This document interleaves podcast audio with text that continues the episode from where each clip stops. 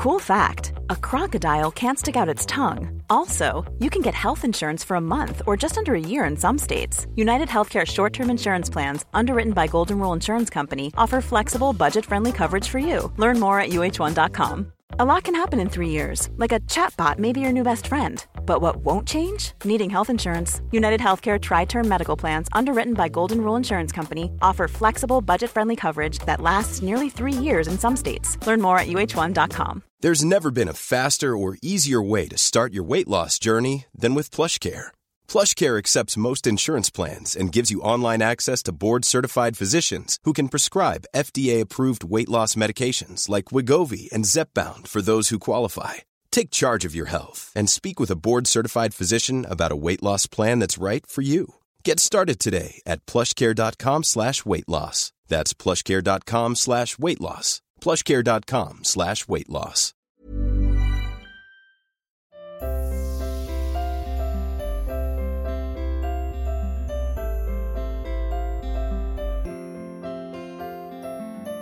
I'm Síle Seoige, and welcome to Ready to Be Real Conversations, the podcast series where I chat to people of all walks of life. Some names you'll recognise, others you might not, but my hope is that these conversations will at times inspire, challenge, educate, comfort, or simply entertain you. This week, I speak to the ultimate gaff goddess, Laura De Barra. Don't fold yourself in for other people because at the end of the day, other people don't care. They will care if they care enough to do a little comment. Everyone's comments about other people are, are internal dialogue anyway. Yes. You know, they are kind of how they're feeling. Or sometimes I'll, someone might make a comment and I think, oh wow, like you haven't actually ventured outside into a big city enough. Like you don't realize that loads of people do this, or it might be something like that. You know, they might never had a lot of experience, or they might be a bit close-minded. Yes. I would have been close-minded at a time. Everyone grows. You kind of got to move on. People don't actually care enough when it comes to your home. You're living with it. Yeah. Don't feel like that Egypt who made themselves smaller for somebody. Yeah, yeah, yeah. You know, like you have the best taste for you. You have the most incredible taste for you. No one has better taste for you. Originally from Cork, Laura is a property portfolio developer who lives in London with her fiance. She's just released her second book, Decor Galore, and like her first one, Gaff Goddess, it's full of inspiration and practical tips on making the most of your home. In this episode, she talks about her background in fashion, her top tips to living well, and she also answers a load of questions that were sent in on Instagram too. It's a really insightful and fun conversation that I absolutely loved, and I hope you do too. Here it is. Laura, I am so chuffed that you're here. You are by far, I, I was going to say one of the coolest. You're probably the coolest person I follow on Instagram. I'm not. Yeah, I think so. I think it is fair to say. I'm so happy to have you here in front of me. And judging by the reaction on Instagram, because I popped up yesterday, I was going to be talking to you today. And oh my God, so many people were just saying, I have no question. I just love her. She's the coolest person ever. So you have a lot of fans out there. That's so nice because I think social media can be such a scary place, especially at the moment. Yeah, yeah. But I always find that like if people are into what I'm into, it's usually just a really sound kind of person. Yeah. You know, like when you got in touch, I was like, oh my god, I can't believe this because your audience is so sound. It's always people that are so nice. So I was just like, oh, absolutely put me down for this. Like I just, I can't wait. Oh, So- brilliant. So let's get a bit of a background. I mean, I know a lot of people listening who'd be drawn to this conversation will already know you, um, but it's still nice to kind of get a sense of you. So you're from Cork. Whereabouts in Cork are you from? From Douglas, and then like my mum lives a little bit closer now to the city, but like I always just say Douglas. anyway. Douglas. Yeah. And you have two sisters and a brother? Yeah, so four of us all together. Two Yeah. years between everyone. Same as our house. And Yeah. four of us, just two girls, two boys. And you're all really creative, aren't you, in your family? Yeah, my mum's quite creative. Like growing up, our parents would definitely have not batted an eyelid at us wanting to do something a bit different. And I think we all find each other quite interesting.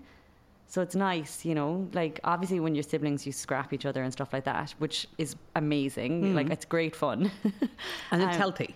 It is so healthy and it's hilarious. It's worse if you don't. Yeah, it's a bit like, are you really getting on if you're not kind of tearing the odds strip off each other? Um, but I do think like we find each other's work interesting, so that's nice. And like they're such good company for like a glass of wine. Like I'm seeing my sister later, and like she's such good company. I can't wait. You yeah, know? yeah, yeah. And your your mum, I know, is like you. You speak about her a lot on social media, and and she's a good sounding board for you, isn't she? She stuff? is. She's like, I don't know, just does does four kids do it for you? And maybe being like they, my parents split up before divorce was even legal in Ireland. You know what I mean? So like I imagine you learn a lot through things like that.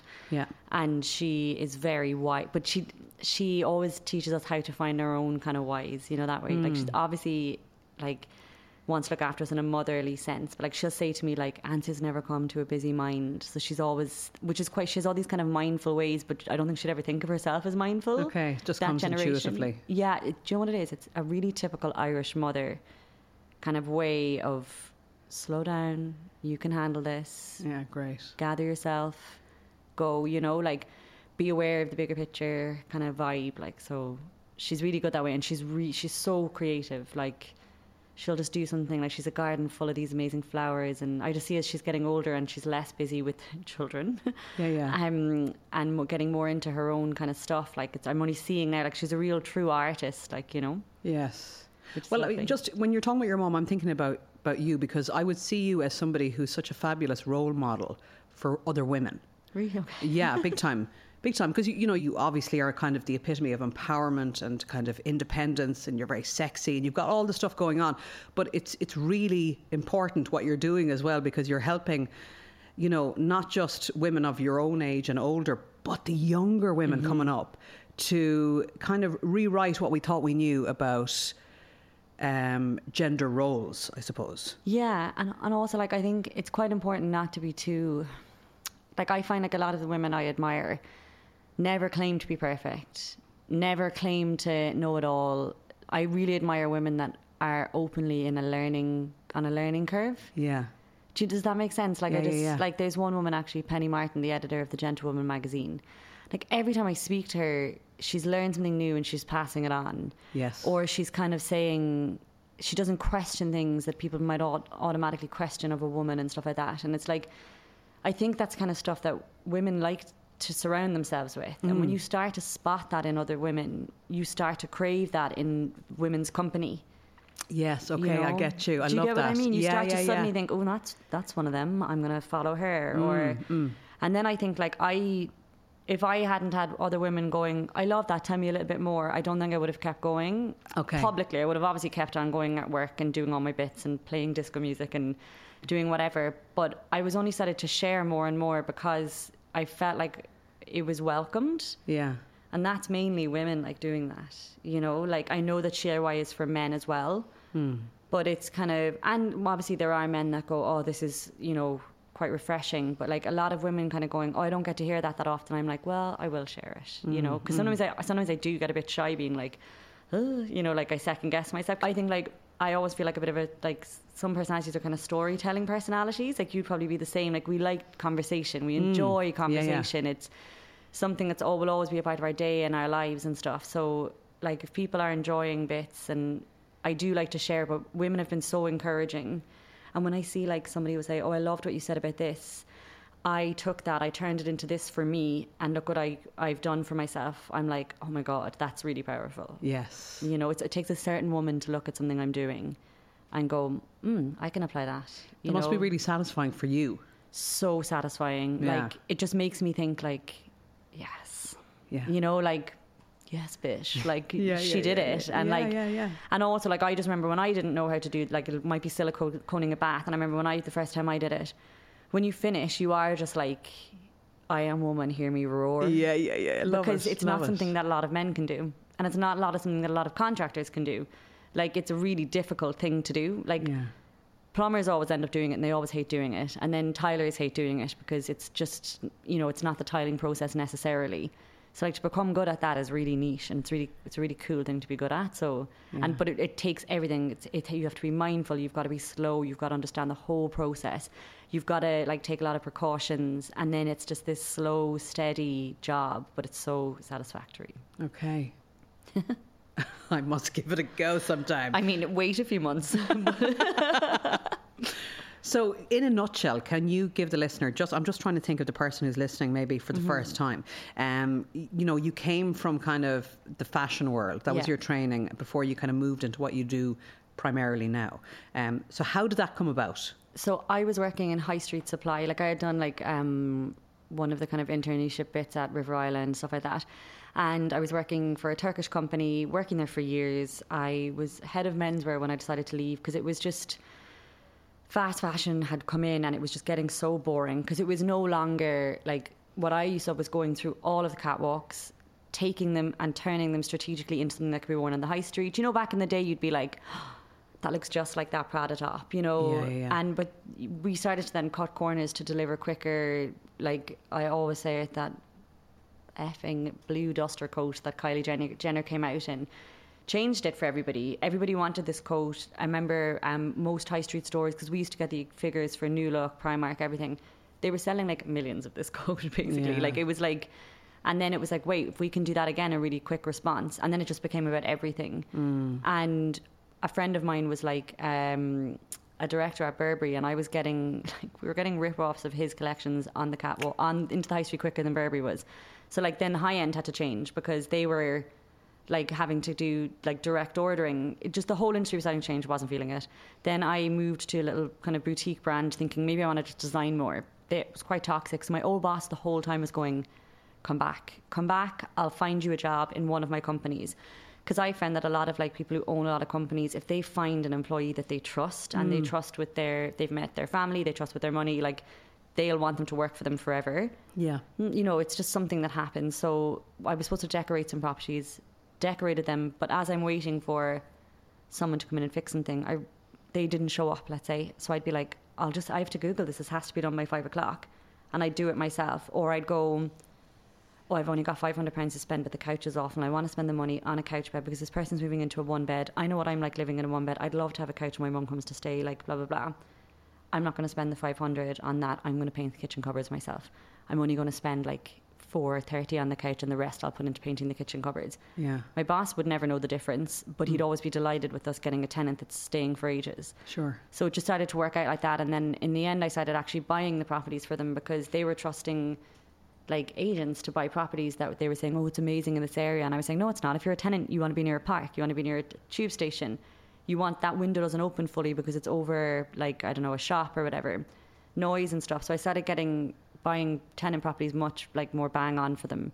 So it kind of grew from there. And then like during COVID it was a bit quieter and I'd opened up my own kind of consultation kind of thing for people anyway company. So I still do that, but I'm going into like a new role now with an even bigger company to do more kind of reno stuff. Yes. I need to learn. I'm like craving learning more. So it'll be good, I think. I love it. Even adding more and more and more to what you already know. Um, where did your love of DIY or DIY come from? I think I've always loved making the most out of something like like it's not that like we wouldn't have had loads of money growing up. Yeah. And my grandmother as well would be like a lot of people's grandmother. Like you open up a biscuit tin and it's all folded brown paper, and Yeah, you know yeah. button. You don't thread a garment. You keep the buttons. Sure. So my grandmother would have been into like you make the like you make it into something else. You keep it. Like she taught me how to sew and stuff. So I loved that. And like my mom, if she was ever throwing out clothes, I'd be like, oh, can I take that work trousers? And I'd make a full like dress out of the work trousers. Like, and I loved being resourceful. Yeah. And then, like in our rooms, like my mum would have painted murals on walls when we were small and stuff like that. So I, it's always been in my head that you make something anyway. Like my dad would have like plumbed his own house, you know, like Okay. made his own rockeries, like done like you know like buying a shell of a house and doing it all up. Like it's it's kind of how I would have always seen the world through what, how much of this can I do myself. Yes.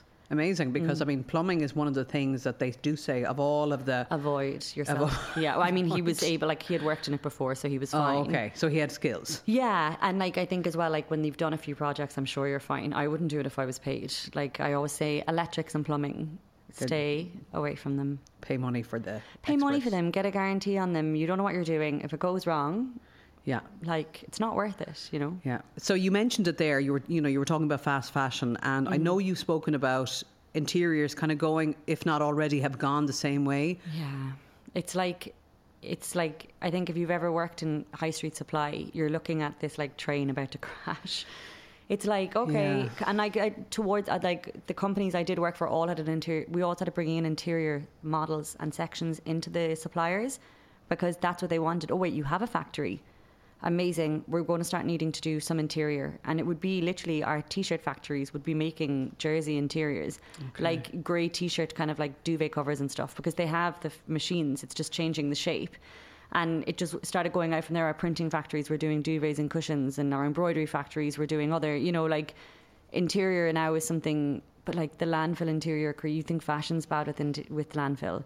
Interiors. Interior far is worse. so much worse. And our homes weren't built for us to keep on changing hmm. at all. Like. Yeah, it just yeah. it wasn't supposed to be that way. And the problem with fashion is the customer decides, right? They we the designers, the factories, the producers, everybody is just trying to kind of like keep the business model going and make money for the company. We're just giving what the customer wants. If the customer basically told that side of fashion for months and months and months, I just want it for one wear, one wear, one wear. So hmm. then the companies are basically giving low price garments for one wear. But then a family or someone who is a size that can't be catered for in other brands is getting this really bad quality garment because that's their budget. So not only are you adding to landfill, creating waste, but you're literally like out, there's somebody can't shop because you're wearing something once. Yes. And there's going to I'm telling you about 5 years time there's going to be a moment where people go, "Can you believe people what we would people would show hauls of clothes." Yeah. you know, or people would, and like it's no one knows any better. So it, this isn't a blame thing or that people are doing anything wrong because some people are making a living out of this. You know, it's not mm. that anyone's wrong. It's the the customer needs to stop. If somebody makes money from showing hauls, showing hauls, I wear this once. The person spending the money is at fault in a way because if they stop spending, that person starts saying, "Oh, I bought this jumper. I wore it five times. Look how great it washes." Yeah. if people start responding to that, you know, because there are people out there doing that. Fashion used to be blogging on the street, right? It used Yeah, to be, yeah. and then like you'll see recently, like these trends become really obvious to me because I worked in it for so long. Um, in a, in LA, you take pictures in your underground car park because it shows that you live in a block with underground car park. Basically, you live in a rich block, and now it's actually gone through the trends where it's even here where people are taking pictures in car parks. Yeah, like the trend yeah. comes all the way through. So if in bloggers used to do it on the street, now they're doing it in their bedrooms, but their bedroom needs to match their wardrobe for the season. Yeah. Wow. And it's trends. Trends are doing this, and it's, it is all to pay a man at the top at the end of the day. But what's kind of suffering and like who's paying in another way for that? You know. Mm.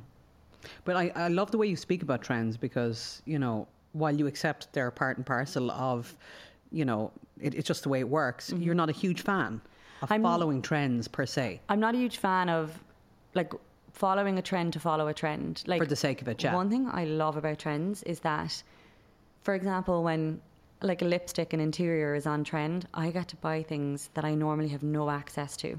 Okay. Like I have a lipstick salt and pepper shaker now. Like I wouldn't have been able to get my hands on that if that hadn't been trending. Yeah, yeah. Whereas if you start to learn that, like, if you really love something, you can buy it if it's on trend because you'll have it after that trend. Yeah, I get like, you. I love those and pepper shakers forever. Trends are needed, right? They keep things new, they keep things fresh. But you, if it's if you buy everything into one trend, you're wasting your money. First of all, and that's what I hate to see people wasting money on things that like they're just going to throw out as well anyway. Yeah. But I just think that we can be really swayed into thinking we need things we don't need. Like there's a book actually called Stuff, Stuff Happens.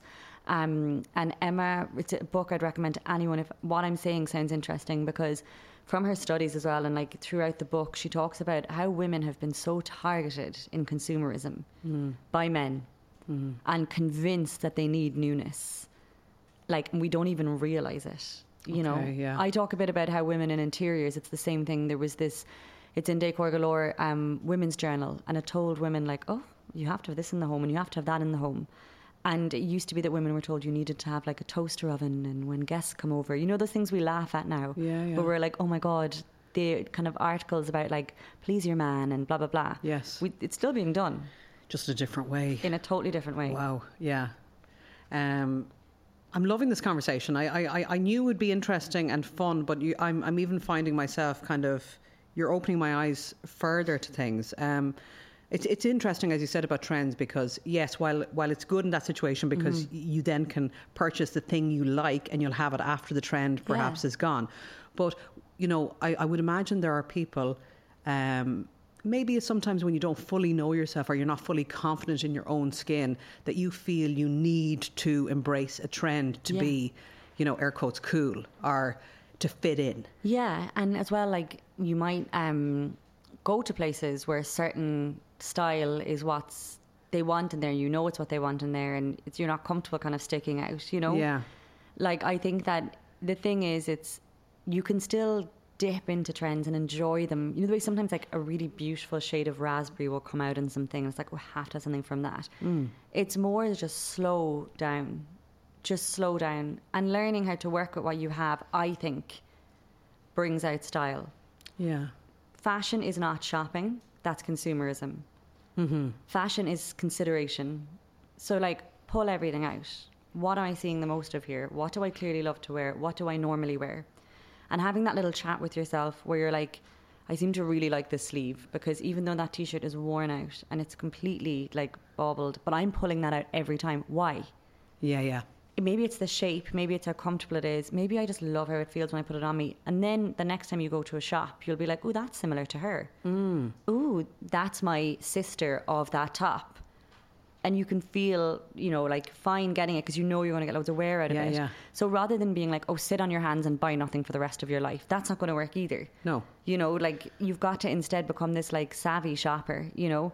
Look at things. Oh, it's dry. Like I can't buy much dry clean only because I will never dry clean it. Yes. It will sit at the end of the laundry basket and it will end up actually just like rotten. So Yeah, like, yeah, yeah. And I learned that in the past, you know. So like I always check the labels. I kind of check like seaming and stuff like that. You know, being told by somebody who's got no fabric knowledge that something's good quality on Instagram it always makes me laugh. Okay. yeah. Um, especially when someone says like, "Oh, this jumper isn't scratchy," and I'm like, "How many scratchy jumpers are you wearing?" you know, like it's kind of like, but I guess like that's doing their best to sell, and I can Yeah, understand yeah. why. You know, like so instead, like, kind of get from take your time. If it usually takes you five minutes to pick up a jumper and buy it, spend ten minutes walking around with it in your hand. Okay. Try it on. Think Yeah. of yourself in dis- different situations wearing it. Will you wear it a lot? You know, does it match things that you wear a lot? Yes. I just want to talk about the the first book being Gaff Goddess, which is obviously it was hugely successful for you, and now it's Decor Galore, which is also straight away boom, it's just out and it's already a massive hit. But there were some points in the book that I'd love to talk about because they were really really interesting. So can we talk about making the bed? Yes, absolutely. I love this. And like you're obviously quite mindful. So like you'll get what I mean when it's like a start to your day where you're stopping for a few minutes and doing something with your bed is important. So when people say like it's really important to make your bed, I do believe that, but I do believe you need to make it in the right way.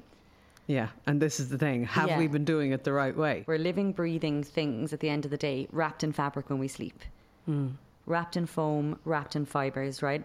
When we get out of bed at the end of the day and we just put the blanket over where we slept, we're baking our odors, our skin flakes, our protein stains, which are sweat or maybe a bit of drool, like who knows. And like, if you're not kind of doing it the right way, like I go through the book like blow by blow of how to mm, do it, but mm. it's mainly just getting air back into the fibers, getting air back into the pillows, pulling back the duvet, and letting like Mother Nature and the atmosphere do its work on the air movement in the room, kind of getting the odors and skin cells and stuff off your fibers rather than actually just creating a bed that gets smellier every day. Yeah, You know, and it makes your bed fresher for way longer. So we think we're doing the right thing because, like, you know, you get up, you make your bed. Not everybody does, but uh, you know, a lot of people are in the habit Mm-hmm. of doing it. And you know, you put up your your pillows and your cushions, you tidy it in Yeah. as if it's just freshly done, fresh sheets. But it's all wrong. Yeah. So what you need to be doing is it folding. So are is the person who doesn't bother making the bed at all better off? No, because they'll usually Okay. they'll usually like and people will be glad to hear me say that because that people fight over that. I know they do. I know they do. so like what I usually do is and also it's a bit of a thing for like it it starts your day off. It gets your heart beating that just a little bit quicker.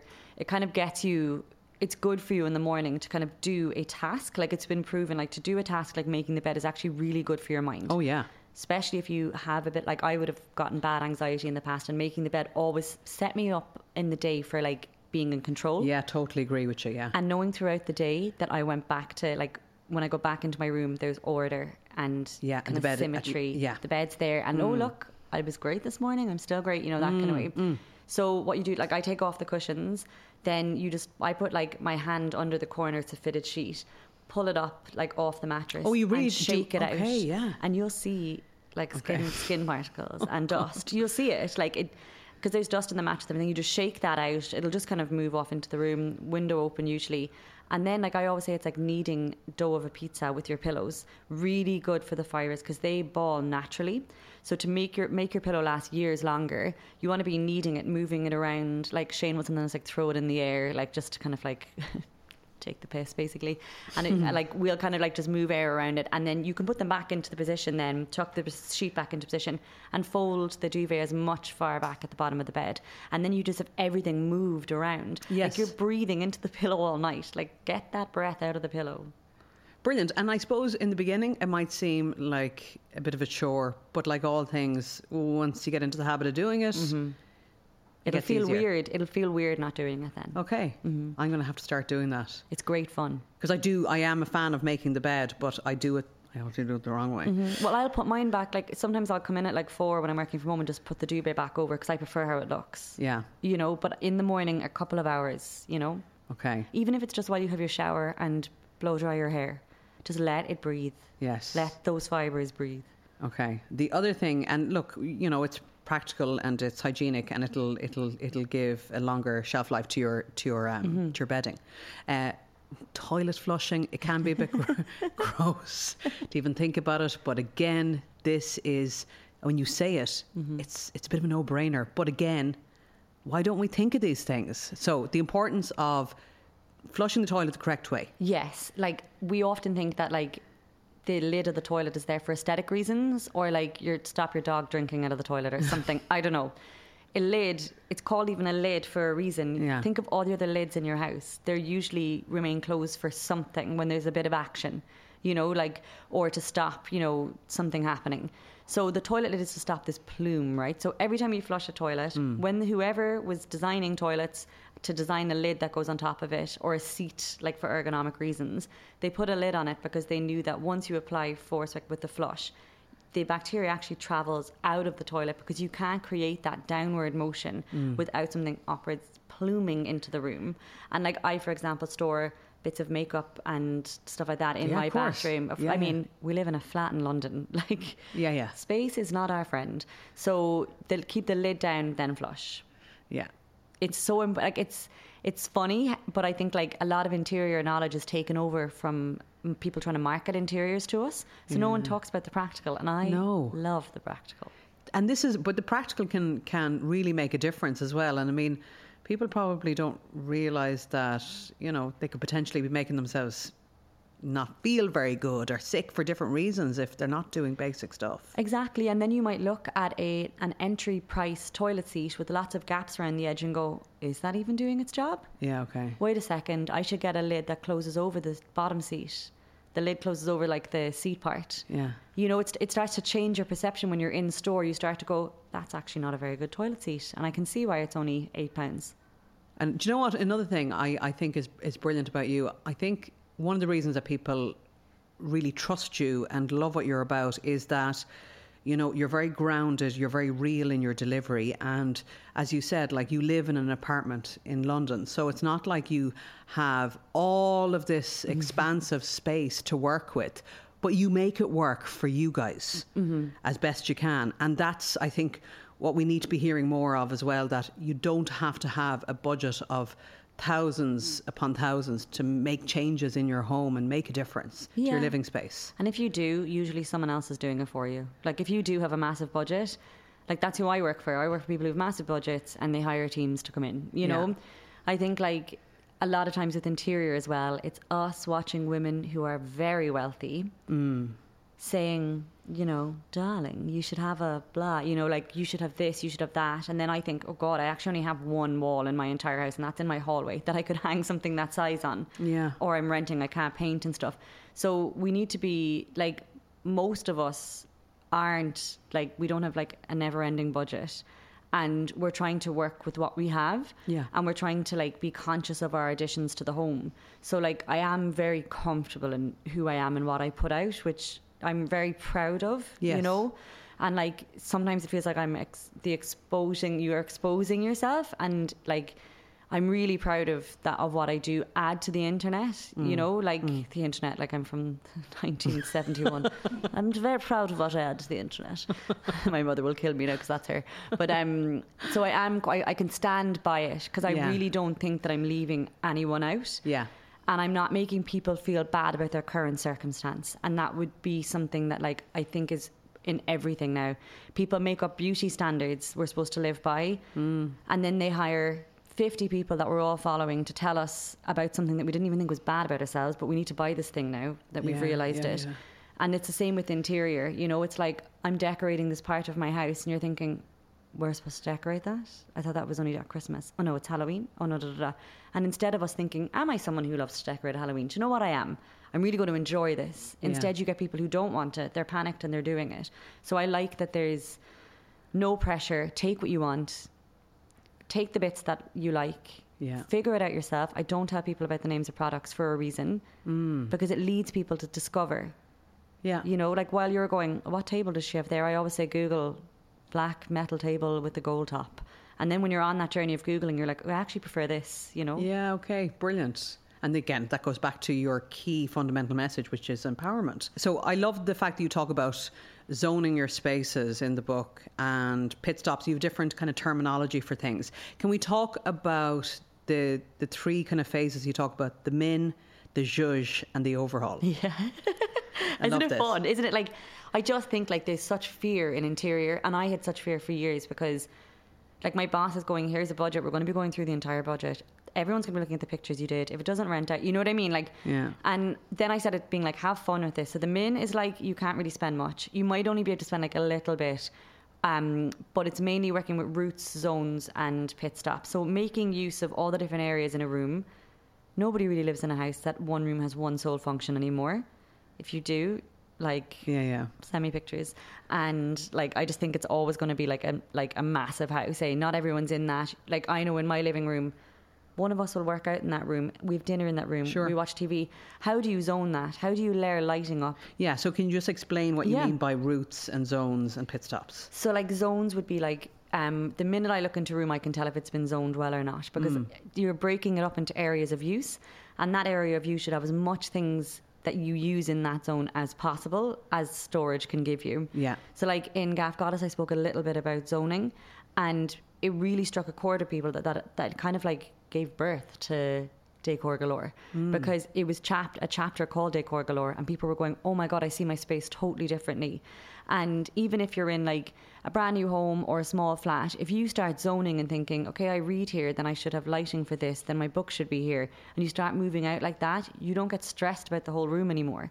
You don't walk in and go, it doesn't look perfect. You go, this functions so well. But then there's going to be natural routes. Like I always say, think about like your bed to the shower in the morning or your kitchen to your dining table.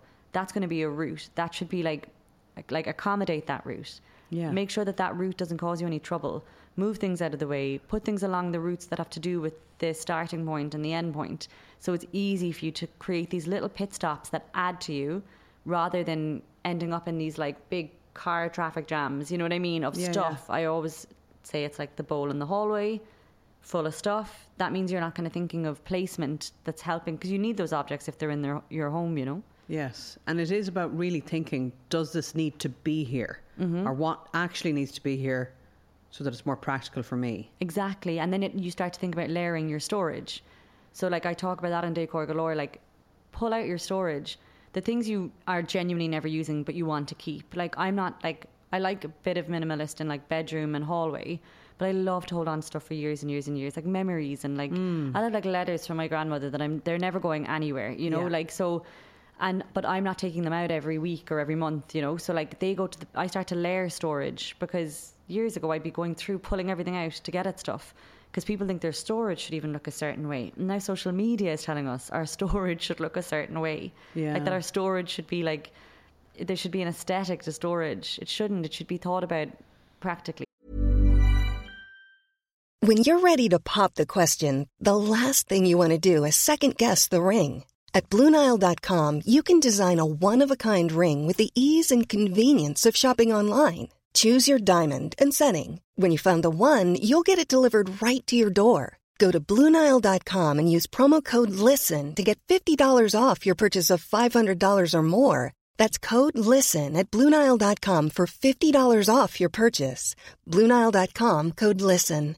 Imagine the softest sheets you've ever felt. Now imagine them getting even softer over time. That's what you'll feel with Boll and Branch's organic cotton sheets. In a recent customer survey, 96% replied that Boll and Branch sheets get softer with every wash. Start getting your best night's sleep in these sheets that get softer and softer for years to come. Try their sheets with a 30-night guarantee. Plus, get 15% off your first order at bollandbranch.com. Code BUTTERY. Exclusions apply. See site for details.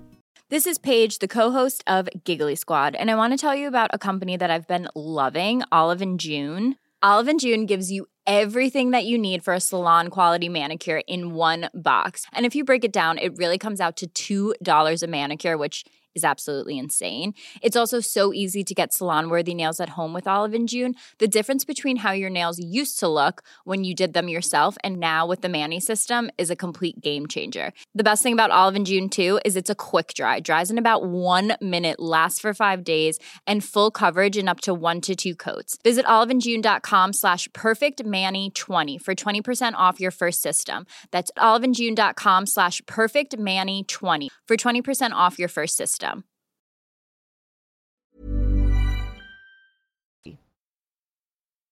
Okay, we're going to get two questions now that were sent in on Instagram because there were a lot and there's loads to get through.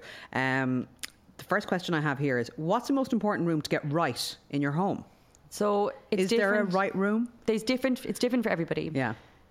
The most obvious kind of thing is that like think of the room that you spend the most time that brings you the most joy and the most mindfulness right? So let's say you just absolutely love to cook. Start there. Yeah. because while you're building out the rest you can at least go i can escape putting this room together and i can just go cook a nice stew or something. Mm.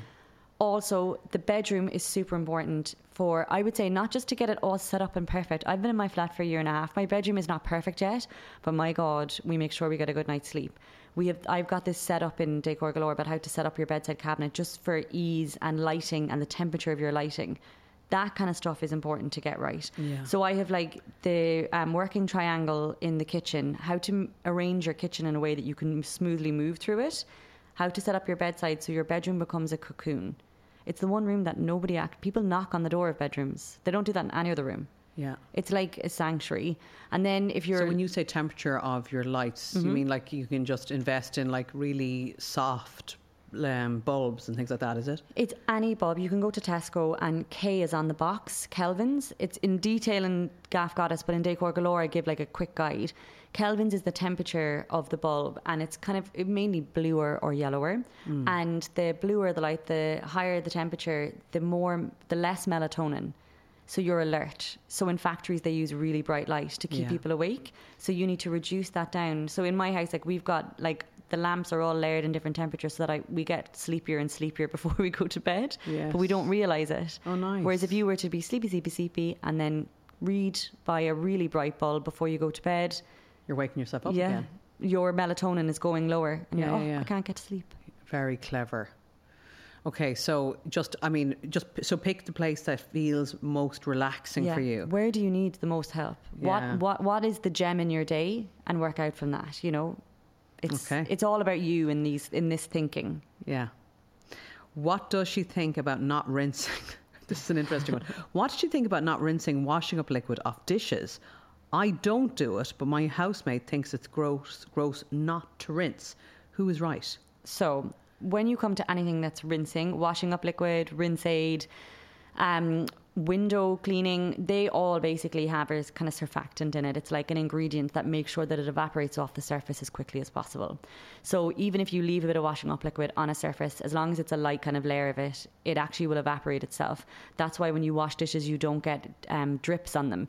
And that's why you use rinse aid in a dishwasher. And that's why you don't get streaks on a window. And that's why if you spill something on a certain type of fabric and you put Windolene on it, it dries so quickly it takes the watermark out of it.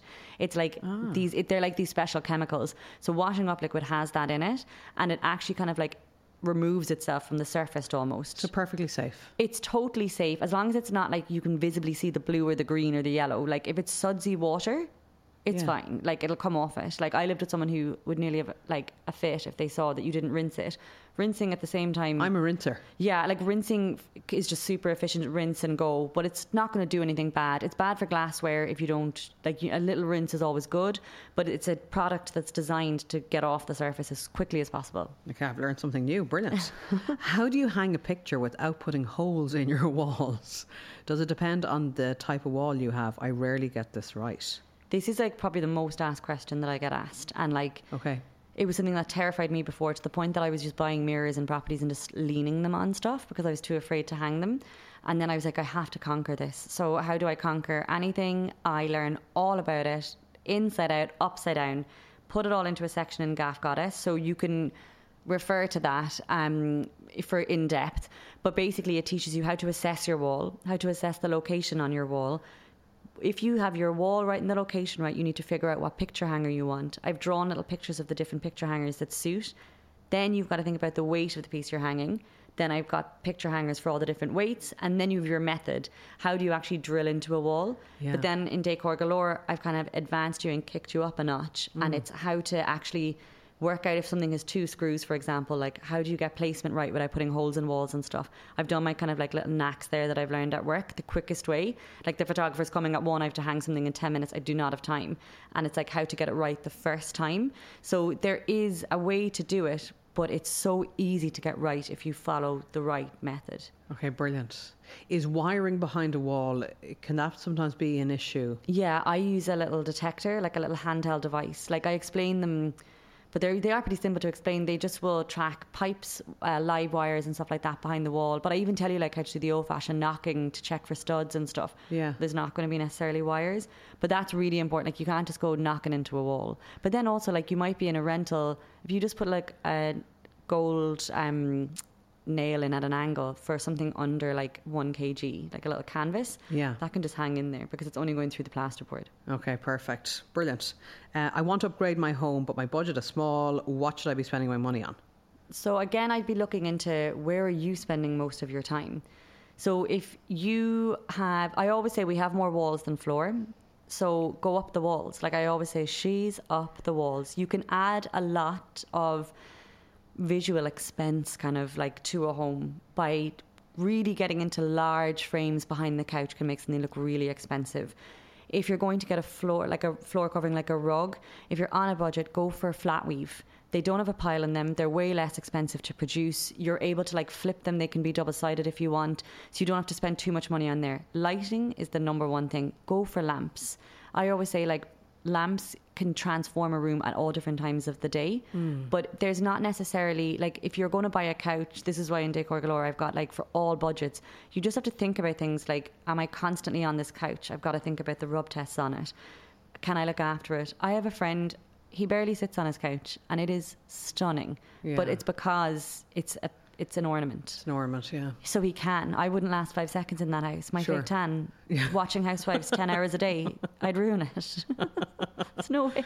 Yeah, so you got to think, instead of thinking of other people and how they live, you got to just think of you and what your needs are. That's yeah, it. and and just think of like how do I go big with things? You know, light can be thrown up an entire wall. Like it can really like if you just stand a lamp under a picture on on a wall, you all of a sudden look like you've got this considered little area, you know, Yeah, yeah, yeah. rather than saying I'm gonna spend two hundred quid on this coffee table. But then if anyone puts a cup down in it, I'm gonna be like, don't put a cup down. You know what I mean? Yeah. Relax into your home. Take your time take your time. I said to my sister recently, imagine when you move into a new place, someone hands you 10 grand. Wouldn't it be terrifying? Because you'd make all the wrong decisions. You'd spend 10 grand and probably get half of it wrong. Go slow. There's no rush. No rush. This is good because obviously in the pandemic, people have been, you know, renovating to the like. It's all about like wanting to make your home Mm-hmm. prettier and lovelier to live in, and some people are building on extensions, or some people are just, you know, making making changes within what they have, and.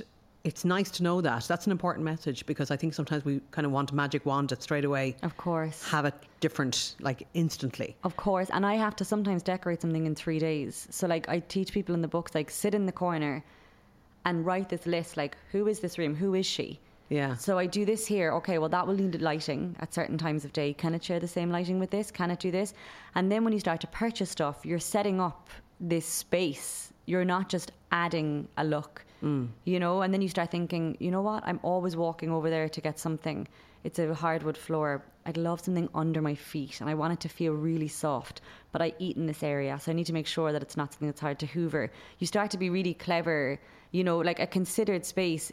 Eh, to me, no matter how much has been spent, looks so expensive. Yeah. Because you think this is priceless. This person's time has is what's built this, not like a catalogue. Would you recommend people sit down with a pen and paper or a notepad journal and like write down like questions like, what do I like about this room or mm-hmm. what do I need here? Mm-hmm. So I do a rough guide um, at the start of every chapter for every room because it's a tour through a home, where I had the shopping list that I kind of get. So I always say like a living room, you know, lighting, low and long storage. Like I give kind of like hints of things in a bathroom. These are things to kind of buy on your first day moving in, so people can get get the hit of consuming. Because we all want to, you move into a new space. What'll I buy? What'll I get for myself? So I made those little shopping lists to kind of keep you on the straight and narrow. Yeah. You know, to kind of be like, you can listen. You might have saved money for it. You know, you might want you might want to just buy things for your new space. You could have moved out of home. You know, you could have broken up with somebody. He kept all mm. the nice stuff. Like you might want to, or you might never want to see anything he touched ever again.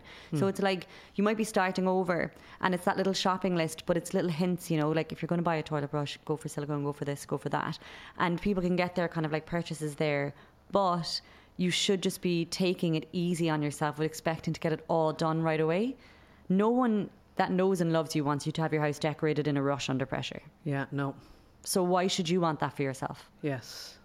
Brilliant. Um, what are major no nos when it comes to home renovations? Rushing, I think. Rushing is Yeah. one of the first ones. Um, not taking in the users of the all of the users of the space, routes, zones, and pit stops, stuff like that. I think some people can say, "Right, we're going to build out into this," but they mightn't take in a thing like, "Where do the bins live then?" You know, so like I sometimes get like clients of mine to tell me their like daily kind of like tasks within the home, and it's usually through routes, you know, and then they might mention, and then my husband takes out the bill bins, or I take out the bins, and my husband wheels his bike through this, and I'm like, whoa, you never mentioned a bike before. Yeah. Where's this bike going now, honey? You know, like, and those bins, like, where's that going? And they're like, ah, okay. So then you start building out from there. You know, like the actual main tasks that will be a total ball ache if you get them wrong. Yeah, yeah. So rushing, I think, and not thinking of the users, looking at a Pinterest picture and going, I would love this. And it's like, cool, I get, I'm getting the aesthetic. What happens in this space? Uh, how do you feel about IKEA? I think a lot of so high street is needed, right? When people say, I can't believe people shop in Primark. I shop in Primark. I've been in it. I actually will always buy things that have a label saying made in Turkey because I've been to those factories a million times. Okay. I'm quite comfortable with them. I've seen the conditions that people work in. Um, and like I have friends that like our managers and some of them. Like I'm I'm comfortable with it. IKEA is a a necessary thing to have on the high street. It serves people really well. But one thing I really like about them is every single year they bring out something that kind of like reduces the damage that high street does to the world. So they have this thing at the moment where you can bring back any IKEA piece and they'll give you money for it. All right. So like these small, there's like a 20 quid table that they'll give you like 14 quid for if you bring it back. Really? Dependent on condition, it might, they might knock a few bits off and they will consciously do something with that. I didn't realise that. It's so good. Do you know if you're a renter, right, and you're like, I'm not buying any any furniture for my landlord, so I'm just going to live without any storage for the whole time I'm here because it's a weird shaped room. Don't do that. Buy your bits, bring it back, and then for your next place, you've got money towards your next one. Live in Yeah. comfort. It's your home. So I do think like the work that they're doing towards stuff, I do I do think that they have a good team in there. I know that a lot of stuff that they do when it comes to inclusivity as well, I do really like. Um, they create employment. They're doing their standard. You see, this is they have a really good standard that puts pressure on other high street competitors to keep their standard up. Yeah. So when I buy an IKEA mattress or an IKEA bed frame that's not entry level price, like the cheaper stuff can break easily.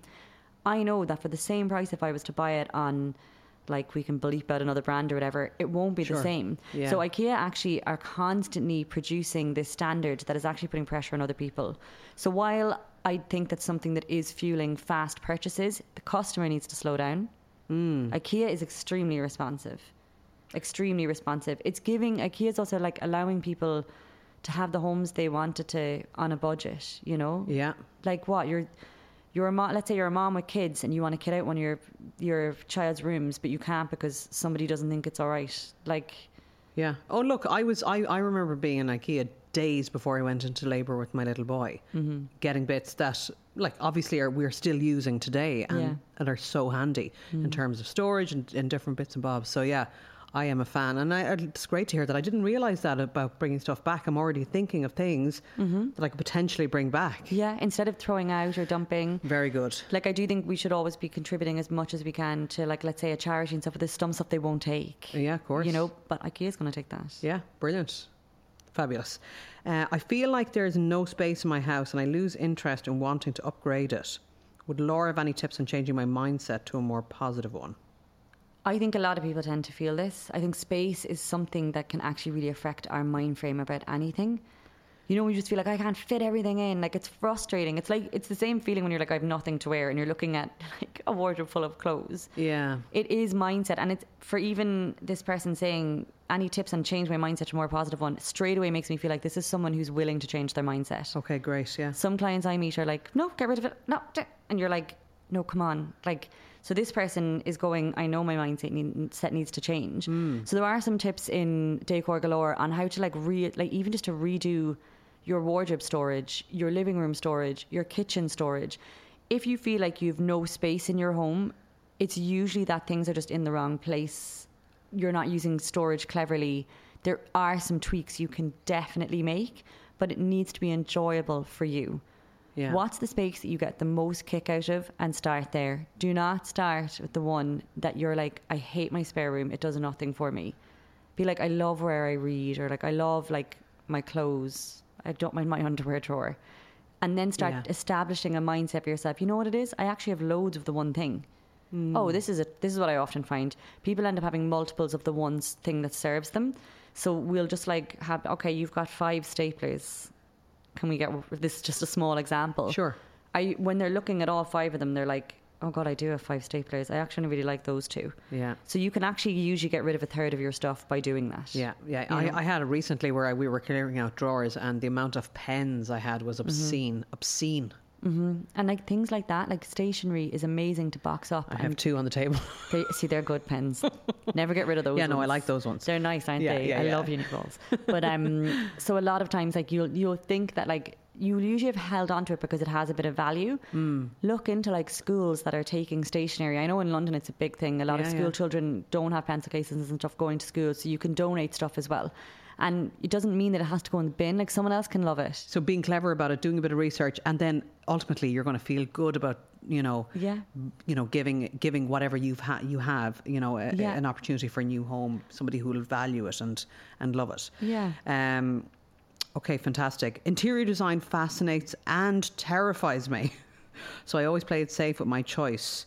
How do I push myself out of my comfort zone? Trust yourself. Like you're you're gonna you're literally going to be fabulous at this. Okay. Like, think about it. Like, interior design fascinates and terrifies me. What a stunning way to think of like doing up your house. Hmm. Like that is stunning. This person is clearly like I want to see what this person's going to do. Do it. Just do one small thing. Pick an area that doesn't bother you too much. Forget about what everyone else thinks. Like, just do like do it in a print. Pick a print out. Get a frame. Get a large print and pick something that all your friends would hate that you absolutely love. Put it up. Walk past it every day and be reminded that you've made a stunning decision. Trust yourself, cushions or a throw or like create something yourself in a print. Like what a stunning way. Like if you're terrified, it means you're doing something different. Mm. And women who do something different or men in their home, it's always that's the friend where you go around and you go, Oh Jesus, that's stunning. Yeah. And you go, I'd never do that myself. Why don't I do that myself? Maybe there's a different version I do. So start with some, like, pick something. Usually I say a print, you know, because they're like 20 quid and the frame, you can get a really good frame in IKEA for like 10. Like, Yeah. Yeah. put it up and shock yourself into it, you know, like, go with your gut, like, and your gut's never wrong. It's your second brain, Yes. you know. Don't be afraid. Like, go go with what your gut. Your gut's telling you. Like, I'd be really happy to see this in the house every day. I think this is one of the reasons why you're loved because I think you really celebrate individuality in people, and you know I don't think uh, you don't strike me as somebody who's judgmental of people's choices. Yeah. Um, I mean, I think you celebrate brave and ballsy. Yeah, and even like someone says like I just like to be quiet and minimal. Like some of my friends are like that and their homes are very very normal. Yeah. But how they are in their home is what I'm like you're a bad bitch because I know it's their choice. Yes. I know that it's not there for someone else. Like yes. We always like slag one of my friends for literally being like so plain but to the point that it's fabulous. I get So ya. if you I like love that. plain, do it to be do it fabulous. If you like color, do color fabulously. Mm. Do it your kind of like do it to the point where you're really happy with it. Don't don't fold yourself in for other people because at the end of the day, other people don't care. They will care if they care enough to do a little comment. Everyone's comments about other people are, are internal dialogue anyway. Yes. You know, they are kind of how they're feeling. Or sometimes mm. I'll someone might make a comment and I think, oh wow, like you haven't actually ventured outside into a big city enough. Like you don't realize that loads of people do this, or it might be something like that. You know, they might never had a lot of experience, or they might be a bit close-minded. Yes. I would have been close-minded at a time. Everyone grows. You kind of got to move on. People don't actually care enough when it comes to your home. You're living with it. Yeah. Don't feel like that idiot who made themselves smaller for somebody. Yeah. Yeah. Yeah. You know, like you have the best taste for you. You have the most incredible taste for you. No one has better taste for you. If when someone said to me like, "Oh, that's ugly," I'm like, "I live with the biggest leopard print and palm rug." Like my mom, oh my god, like fit for the bin if she saw it. that is the best rug. I'm like, I, every time I look at it, I'm happy. Yeah. I love it. But that's for me. You're your best interior designer. Mm hmm. Brilliant. I absolutely adore what you've just said. I think it's really important that we allow that in for those of us who are listening, maybe that are, are just feeling a little bit kind of like this person, a little bit kind of on the edge, mm-hmm. going, I want to, but I'm a bit scared. Yeah. Go for it. And the next thing will actually match it. Once you, that's what I've learned is like when I started to really trust myself. This was what I, what I was learning when I was making clothes and stuff. When I started to trust myself, the next thing I did actually matched the first thing. Ah, and then in the end, good. you end up having this look, you know. Yeah. Same with clothes. And Shane is obviously your partner, is very supportive. And is he on a similar wavelength in terms of your style? Um, so Shane, when he, oh my god, I'm gonna make him listen to this because he will roar laughing. So Shane is like really supportive because his mom is like really buzzy and sisters, and his dad is very much like women should just do whatever they want. Right? That's the kind of family they are. Love it, yeah. That's like they would be shocked if I was like, eh. they'd be like, what? Like no. So when he first moved to London. He was very much like I'd been there years, and he very much like just dressed kind of like any other kind of whatever. You know, it was just like a, a sports graphic T-shirt and a pair of skinny jeans and a Yeah. pair of high top trainers and like like gorge, right? Yeah. But I remember thinking like I don't know if this is his style. You know, like I still thought it was absolutely gorgeous. Like I was like going out with him, obviously. Yeah, yeah. And I remember saying to him like, "Oh, he's like, I love how people dress in London. Like, no one cares." And I was like, "You think that because there's so many people, like, but yeah, people don't really." What you really like? And he was like, I love that aesthetic. Oh, I love the way that person does. Oh, I love that. And then I was like, Oh, you're actually really into like this minimal kind of like, um, kind of like workwear look. Like that's what you're into without even realizing it. Like you should look at this website, this website, and this website. And he's like, Oh my god! And now his entire wardrobe is just like really plain, really kind of like um, minimal, and just like wide shapes. Everything's just navy or white. Like, Yeah, yeah, yeah. And that's kind of what he like he's into. But like he was even saying like, oh, I wouldn't have started to even think like that because usually there's this kind of pressure of dressing similarly to other people. Yeah. That you do like your clothes, but you don't love your clothes. You know, you do like them. You are like, oh, I like that. But like, if you're constantly buying, it could be that you didn't like what you had in the first place. Very good. We, do you know what? We, we like we all need you in our lives in different ways, but like that's great. So you can be kind of like a personal stylist as well as all the other things that you do. Um, but in terms of your home, does he embrace the power of leopard print? Oh, like finds it absolutely gas. Okay. but like he is like non-negotiables like just like me like we we click where we both have to have a really calm bedroom Yeah. we both like blackout curtains i just don't know how we'd work if it was things like that you know um but i bought these mental like lamps for our bedsides basically like from like napoleon the third era like they're they're so gross but gorgeous right. Really ornate. yeah, he wouldn't bat an eyelid at stuff like that as long as it's like the right color temperature and things. Yeah. But um, no, just thinks it's all gas. Like he'll come home and I'll I'll have just added something that's, you know, like I got a salt and pepper shaker the other day and it's Elvira and it's Yeah. her boobs are the salt and pepper. Doesn't bat. Love it. And I, like is it, like just thinks that's great, you know, like Brilliant. but he's very minimal. And this is why you work. Actually, I forgot to ask. uh, I wanted to ask you about your, if it's okay to ask about your wedding plans, because I know you'd planned to get married, and Mm. then obviously COVID hit. I know. We'd like three different places booked at once. Like. Oh, God. It's all right. I've, I've been through a lot of other people's weddings with them, friends and kind of family and stuff. And we weren't hit the worst. I've had friends that have had really like stressful, you know, we have friends who've wanted to get married forever. Yeah. And like they wanted to get married literally since they were five. I've, if, as long as I've known them, they've been on, on about their wedding. That's really hit them hard when their wedding's been like, that's an aim, you know, like that they're dying to, and they were all, they were so organized and it was so admirable. And then there was people whose parents weren't well, and there was people. A friend of mine had a baby and wanted to get married quite quickly, and I just think like we got off quite lightly. Let's just you know be thankful for that. Yeah, Keep yeah. going. We could have gotten married in the meantime. I just didn't think it was fair of me to take up a space for somebody who needed oh. because you'd come in and they'd say we've three spaces left and I'd always just get the guilt I'd be like hmm. I don't know like what if there's someone like my friend so we were just like let's it fe- my gut just kept going push it out till next summer so Yeah. we'll do it we'll do it like that we weren't in a rush so and it should it should be it should be fun I mean if it gets cancelled again I was saying to Shane in the middle of the road somewhere let's just do it like Will that be the next book? Wedding planning or. I don't know. I might see because my wedding planning point of view is like not get into wedding planning. Almost, it's like I'm seeing this different world I've never seen before. Like, not a lot of my close friends have been married up to this year. Like, I think I've been to like four weddings in my life. Like, Okay. I've been to like one hen.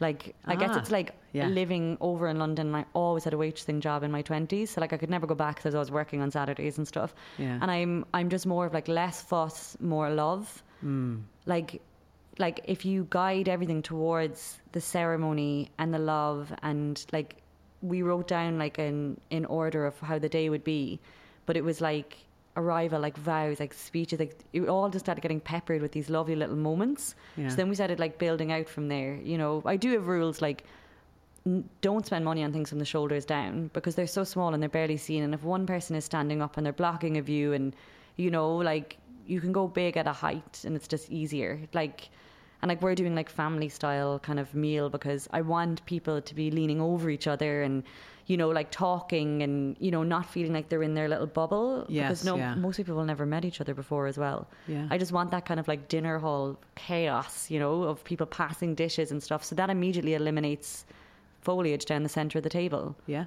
Save you six grand. Great. You know? Yeah. So I'm going to hand paint things and I'm going to make everything out of paper and get them to, like, the venue are going to recycle it afterwards because I'm just thinking, like, I'm trying my best. Like, I'm still going to be, like, buying bridesmaids bits. Like, I'm not, I still consume, you Sure, know, sure, I still course. consume, but I'm, I'm going to try my best, you know? Yeah. Because you can't, like, no one, if anyone never says they're perfectly sustainable, they scare me. Like, I'm like, there- there's judgment in that. There is, course. There You is, know? of course, because we do have to live, and it's it's okay to Yeah.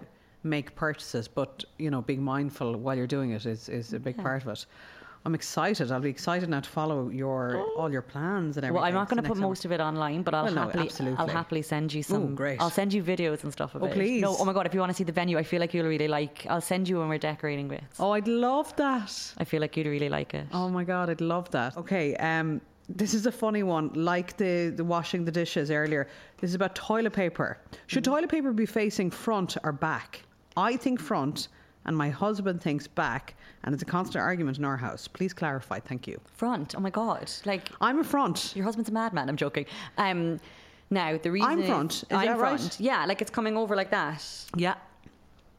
First of all, aesthetically, when what people are always told is like when you're folding towels, fold the crease away from you to walk into a room, and that's not like a snobby thing. That's more like it's calming on the eye to not have lots of kind of like that, com- like those lines coming at you.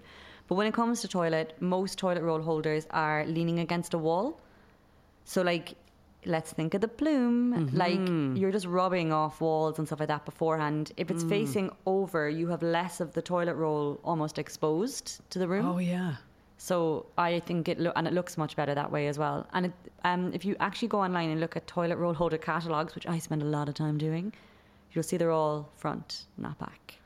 When you go into hotels, it's all front. If you're ever in doubt of anything, just Google like shopping for one and how they've put it in the display in the highest end brand is how to do it.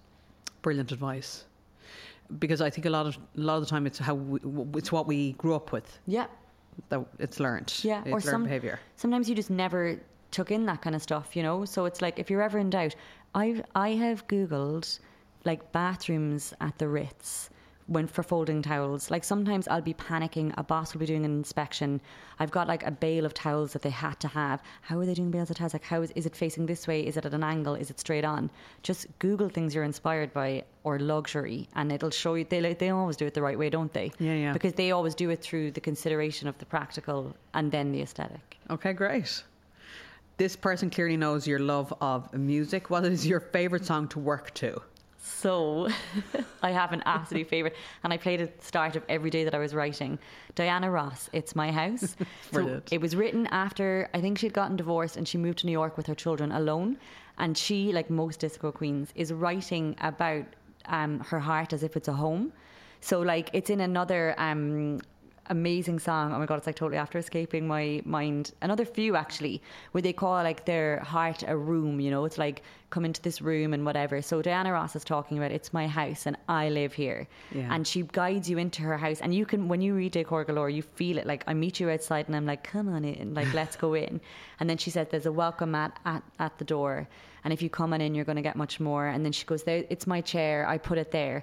That's how we should, like, I would love, like, my fantasy is people using Decor Galore over like a month or two, whatever, to kind of get their lounge into a thing, and then playing that song and looking around and being like, "It is my house, and I live here." Yeah. you know, like Yeah, yeah. I live here. She goes through it all, and then she kind of says like, "And if you, you know, if you want to come in here, this house was built with love." like and it's love for yourself and love for your life that that's kind of that song i swear put it on and it makes you feel so good but also like if i'm painting and i like painting is like it takes so long. Hmm. And like you think you get so far and you haven't. When i put that on it always resets my brain into like come on like do this with love and it'll be grand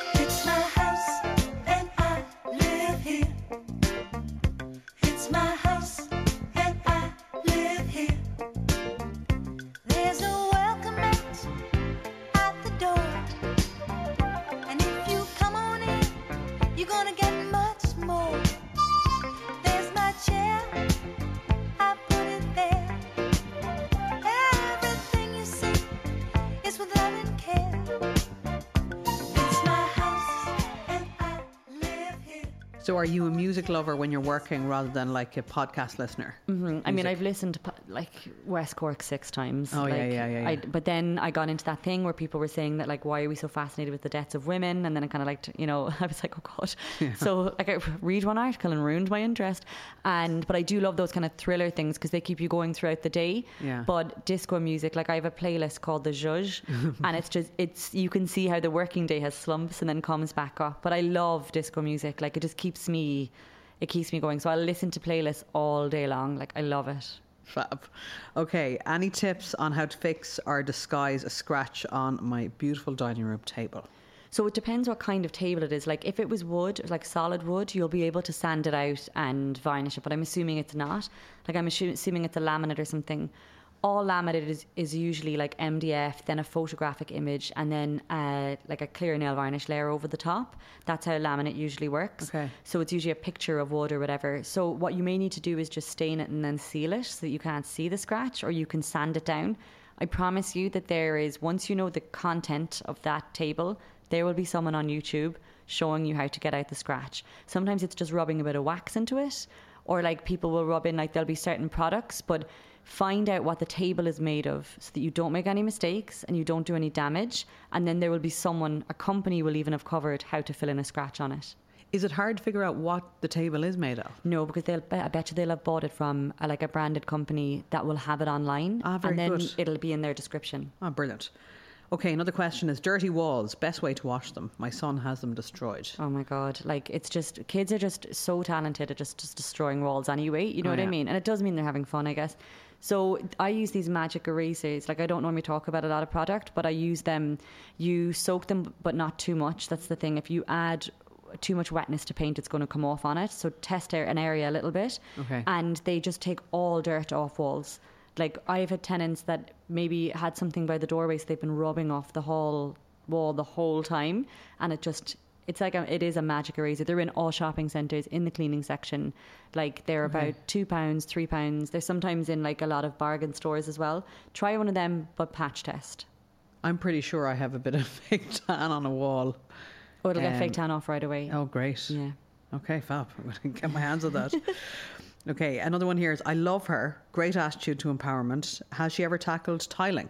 So I've done a bit of tiling, and also thank you. Um, I've tackled a bit of tiling. It can be quite easy to do, but you need to arm yourself with all of the knowledge. You'll never beat a tiler. Just Yeah, like okay. just you know when people think like you can do it yourself, you probably will never beat like a high end tiler or like a good tiler. But if it's like a kitchen splashback or it's like just one section of a bathroom, etc., as long as you're taking in the consideration of it being watertight, when you go to like a store and say like I want to tile something, they will give you everything. They'll say, but watch. Like I used to watch video after video. I used to be on the tube on the way home, reading manuals, watching videos. I wouldn't go to bed without watching it. I'd rewatch them before I did it. Get familiar, and once you you're familiar, you'll go. Oh, I'll find that easy. But you may go, that is not for me. Yeah. But get familiar with the task at hand. Tiling can actually be really easy. You're just spacing is probably the most difficult part, but there's little spacers for that. Okay. But it can fit into the bracket of certain things that you, you know, if you were going to spend money on that you potentially Yeah. could or should, which like a be floor, I wouldn't tile because Okay. you have to make sure that that's completely level. Level, yeah. And that can be difficult if you haven't leveled a floor before. yeah, yeah. So tiling, plumbing. What was the other one that you said? Electrics. electrics. Yeah. yeah. Tiling is tiling is fine if it's if it's areas that aren't relying on it to be like level, basically. Yeah. Like because if you're running tiles around a room and you've got a wall that's a bit off, a tiler's going to know how to do that in two seconds. Hmm. You might have to waste a lot of tiles to get it right. Yeah, and like don't don't stress. You know, like if you don't if you don't have the budget to pull out all the tiles and put on new tiles, like there's tricks in Decor Galore for that. How to paint them, how to do the new grout. Like there's so many different ways that you can do it. You know, Yeah. like I share some of that on Instagram where it's like I get awful bathrooms at work because hmm. landlords don't care about them, and it's showing like I put in fifty quid and it looks like a different bathroom. Yeah, yeah, yeah. And you really do. Like, it's a small amount of money and you do transform spaces. It's fabulous. I love it. I just, I love it because they always tell me I can't.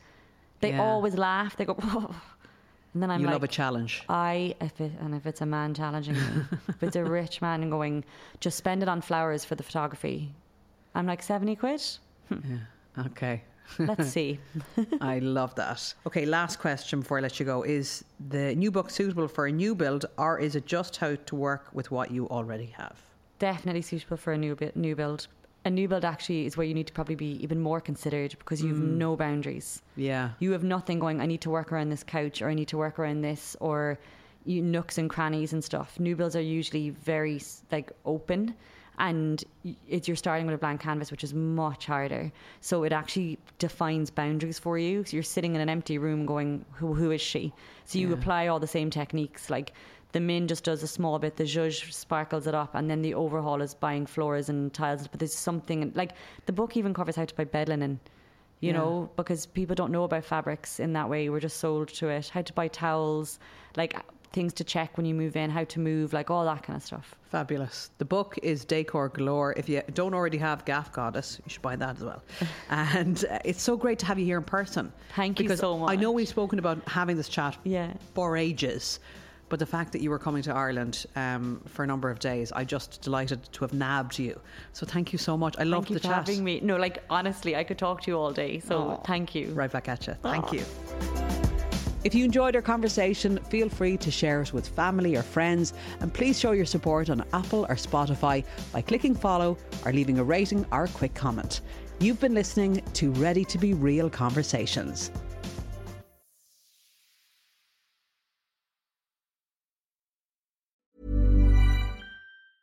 Normally, being a little extra might be a bit much, but not when it comes to healthcare. That's why United Healthcare's Health Protector Guard fixed indemnity insurance plans, underwritten by Golden Rule Insurance Company, supplement your primary plan so you manage out of pocket costs. Learn more at uhone.com.